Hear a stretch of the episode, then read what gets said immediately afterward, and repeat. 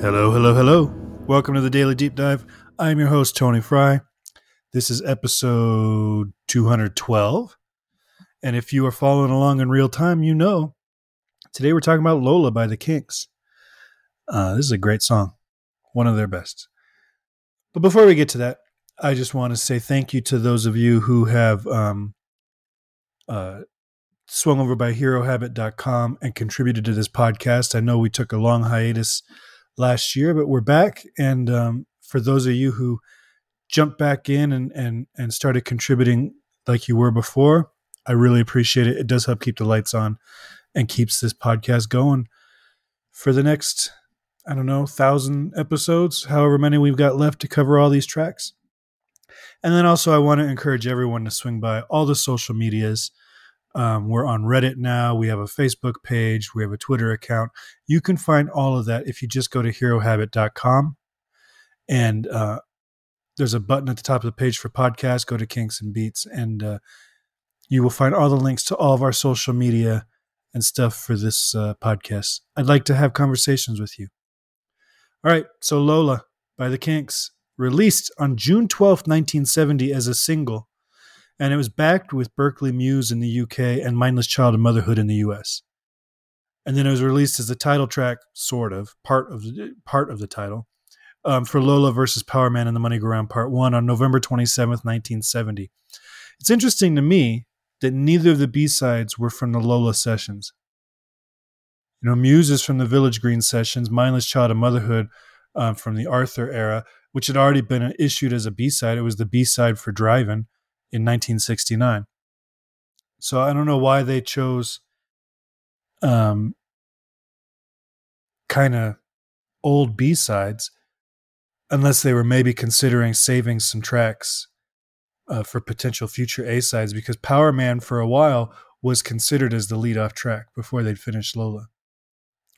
This song became one of the band's most well known songs of all time, partly due to the fact that the title character is either a trans woman or crossdresser, which was a topic rarely covered in rock music at that time.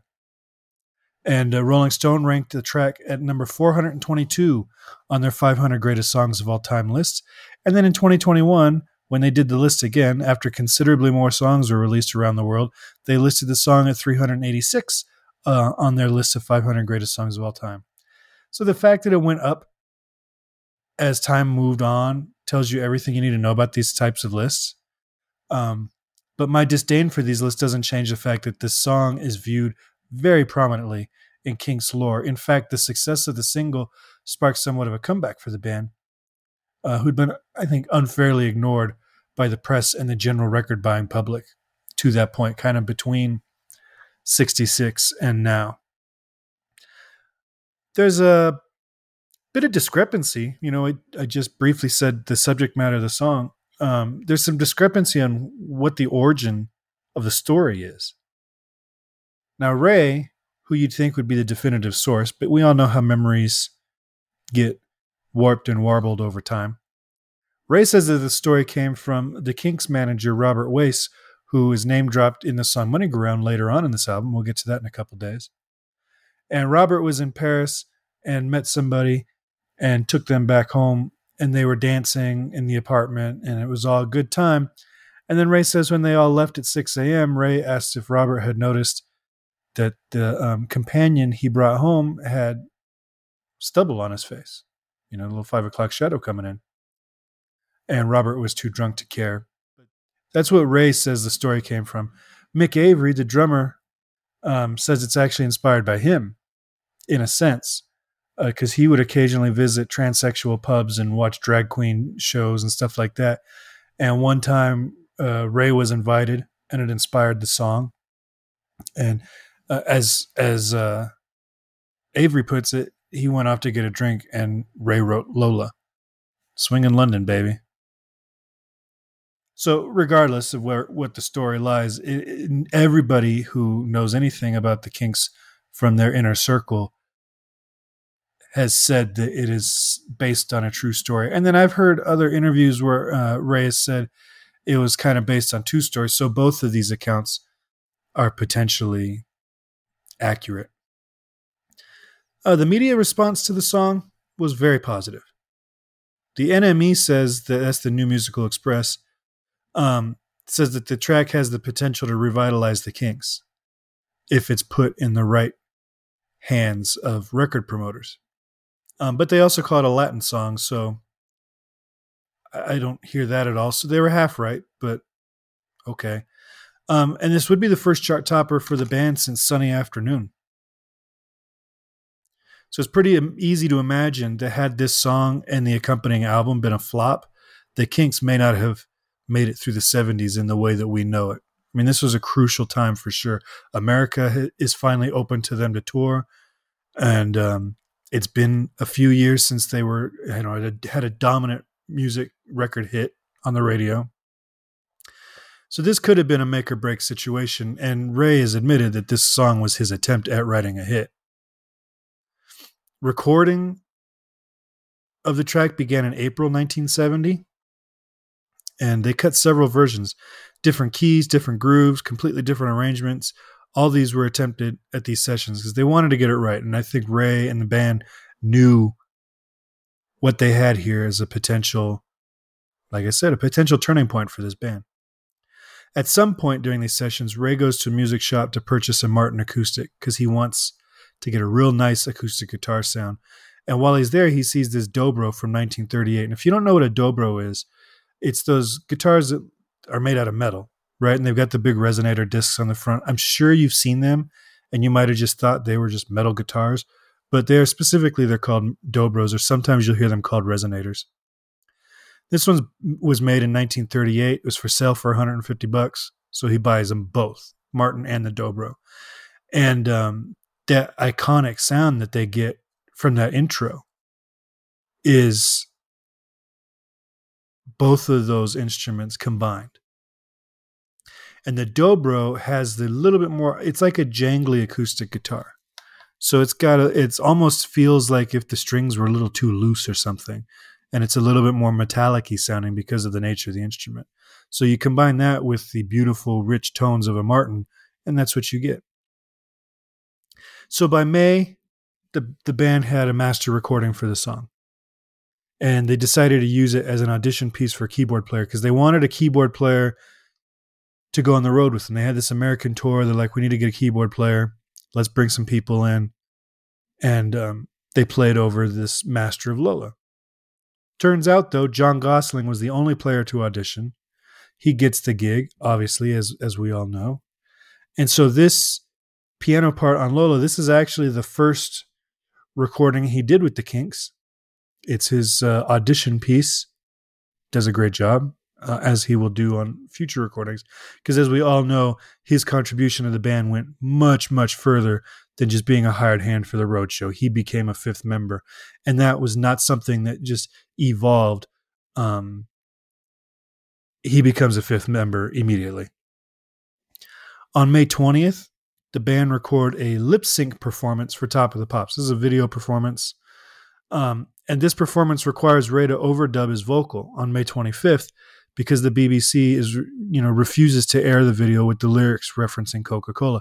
They had a strict policy against product placement, and um, so Ray changed the lyrics to Cherry Cola for this video. But then a few days later, after that, on May 28th, he attempts to record a new vocal for the upcoming single because the BBC is going to refuse to play it on the radio for the exact same reasons. They don't have one set of policies for TV and one for radio. It's across the board at the BBC. Um, but for whatever reason, he's unsatisfied with this adjustment. And on May 31st, takes a plane ride from New York back to London for a second overdub session set for June 1st.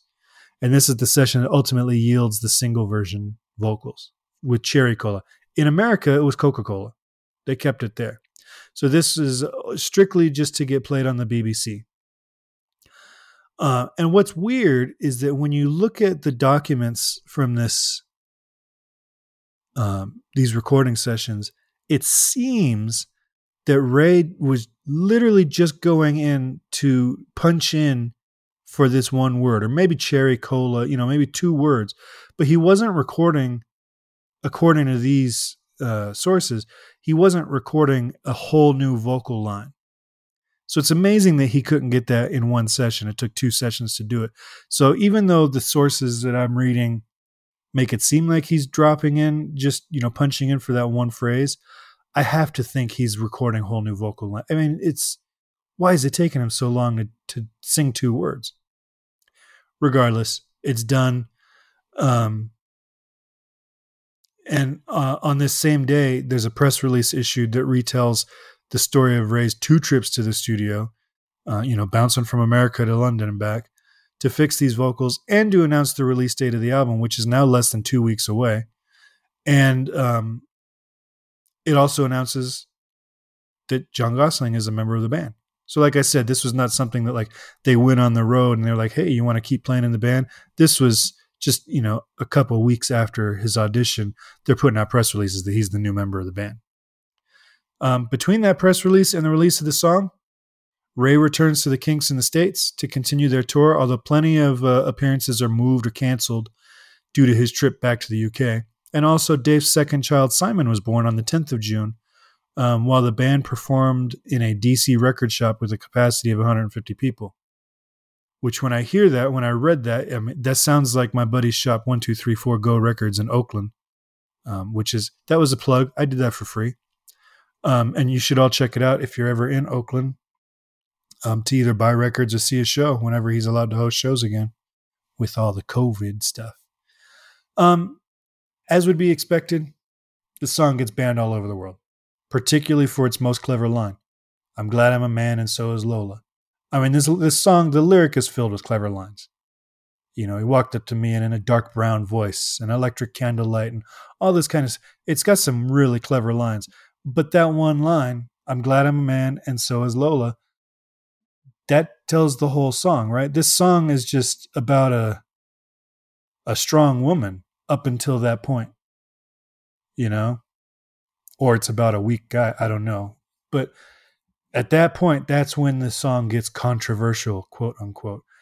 Um, but that didn't stop it from becoming a huge hit and even hit the top 10 in countries that refused to play it initially. Like Australia, where it hit number six, had made an edit for radio that just omitted the line.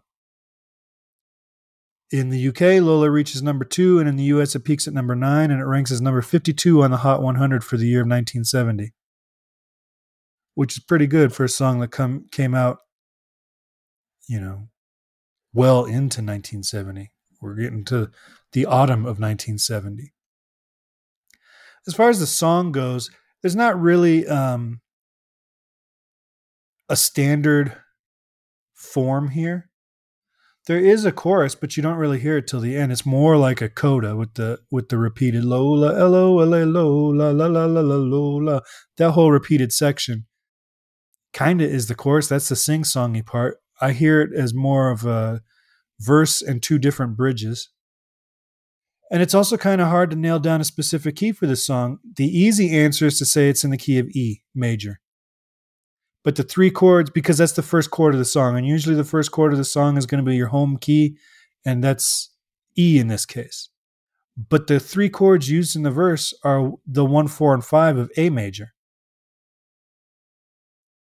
which is where the harmony resolves at the end of the verses. So it starts on the E, right? And that feels like your home key. And then it resolves to the A at the end of the verse. And that also feels like your home key. And all the chords um, that are in that piece, that verse, are primary chords in the key of A. Um, so I could go either way on that. But then there's um, the first bridge where he sings, We drank champagne and danced all night. Here, they seem to be more grounded in E because it's just a five to five of five to four. And then the harmony, um, although on an, uh, uh, an A chord, doesn't sound as resolved. So he hits that A chord at the end of this, and he hits an A chord at the end of the verse, and it sounds done but he hits the A chord at the end of this bridge and it seems like it's hanging there. Right? It doesn't really resolve to that A. It feels unresolved. And then there's the second bridge where he sings I pushed her away, which again feels like E and ends on a sustained B7 chord. All right. So B7 is the the dominant chord in key in the key of E, and E is coincidentally, like we just said, the first chord of the verse. So they they are coming out of this second bridge and really, really, really hammering in that we're going to be in the key of E.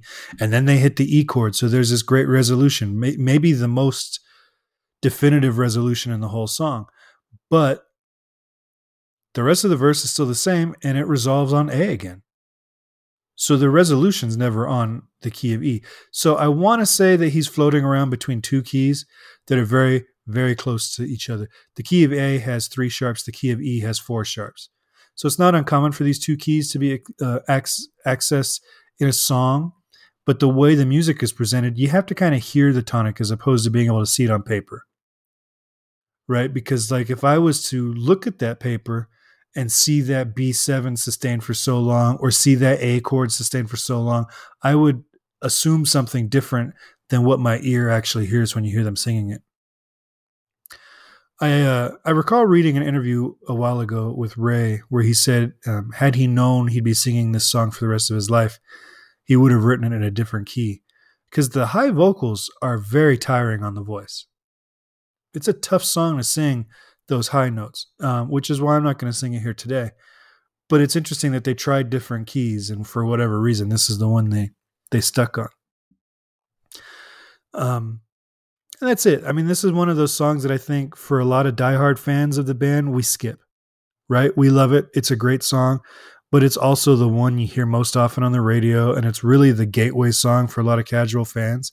And that's not a diss on its greatness. I feel the same way about Hey Jude, right? These songs are a lot of people's favorites, but they're also a lot of people's, you know, I've heard it a million times skip track. I mean, it's the reason I bought the Lola album in the first place, but is admittedly the song from the album I listen to least. Um, but when I'm handed an acoustic guitar at a party and asked to play something, you can always bet that I'll uh, get to Lola eventually. It's a classic, 100%, and could be one of the most important songs Ray Davies wrote, you know, after 1966 or whatever. You know, like this was a a groundbreaking song in a lot of ways, both for the band and then just for pop music in general. It's good stuff. I mean, it's Lola. What are you going to do? I have a friend who named her cat Lola after this song. So, you know, it's a great piece. And um, the musicianship on it, we didn't even talk about that, but what are you going to say? It's brilliant all the way through.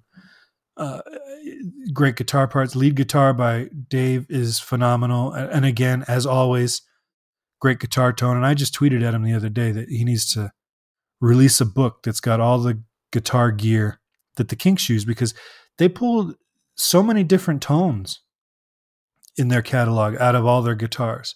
And it would be cool to sit down and look and be like, all right, he was for this, he was playing this guitar with this amp and you know, whatever. And it would be it would be cool to hear or to be able to to read that and see. All right, but that's it. That's Lola.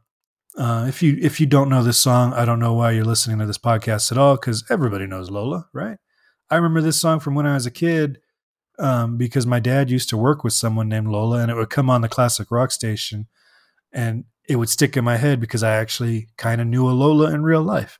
And then you flash forward to, you know, 1999 or 2000, whenever I bought that first this this album, um, and it was all because of this song. This was the gateway to my entire Kinks obsession. All right. If you want to get a hold of me, you can get me at kinksandbeats at herohabit.com or call me at 925 494 1739. And of course, like I said at the top of the show, hit me up on any of the social platforms that we are on. You can find all that information at herohabit.com. I will talk to you guys tomorrow as we keep digging through All Things Must Pass. Have a great day, guys.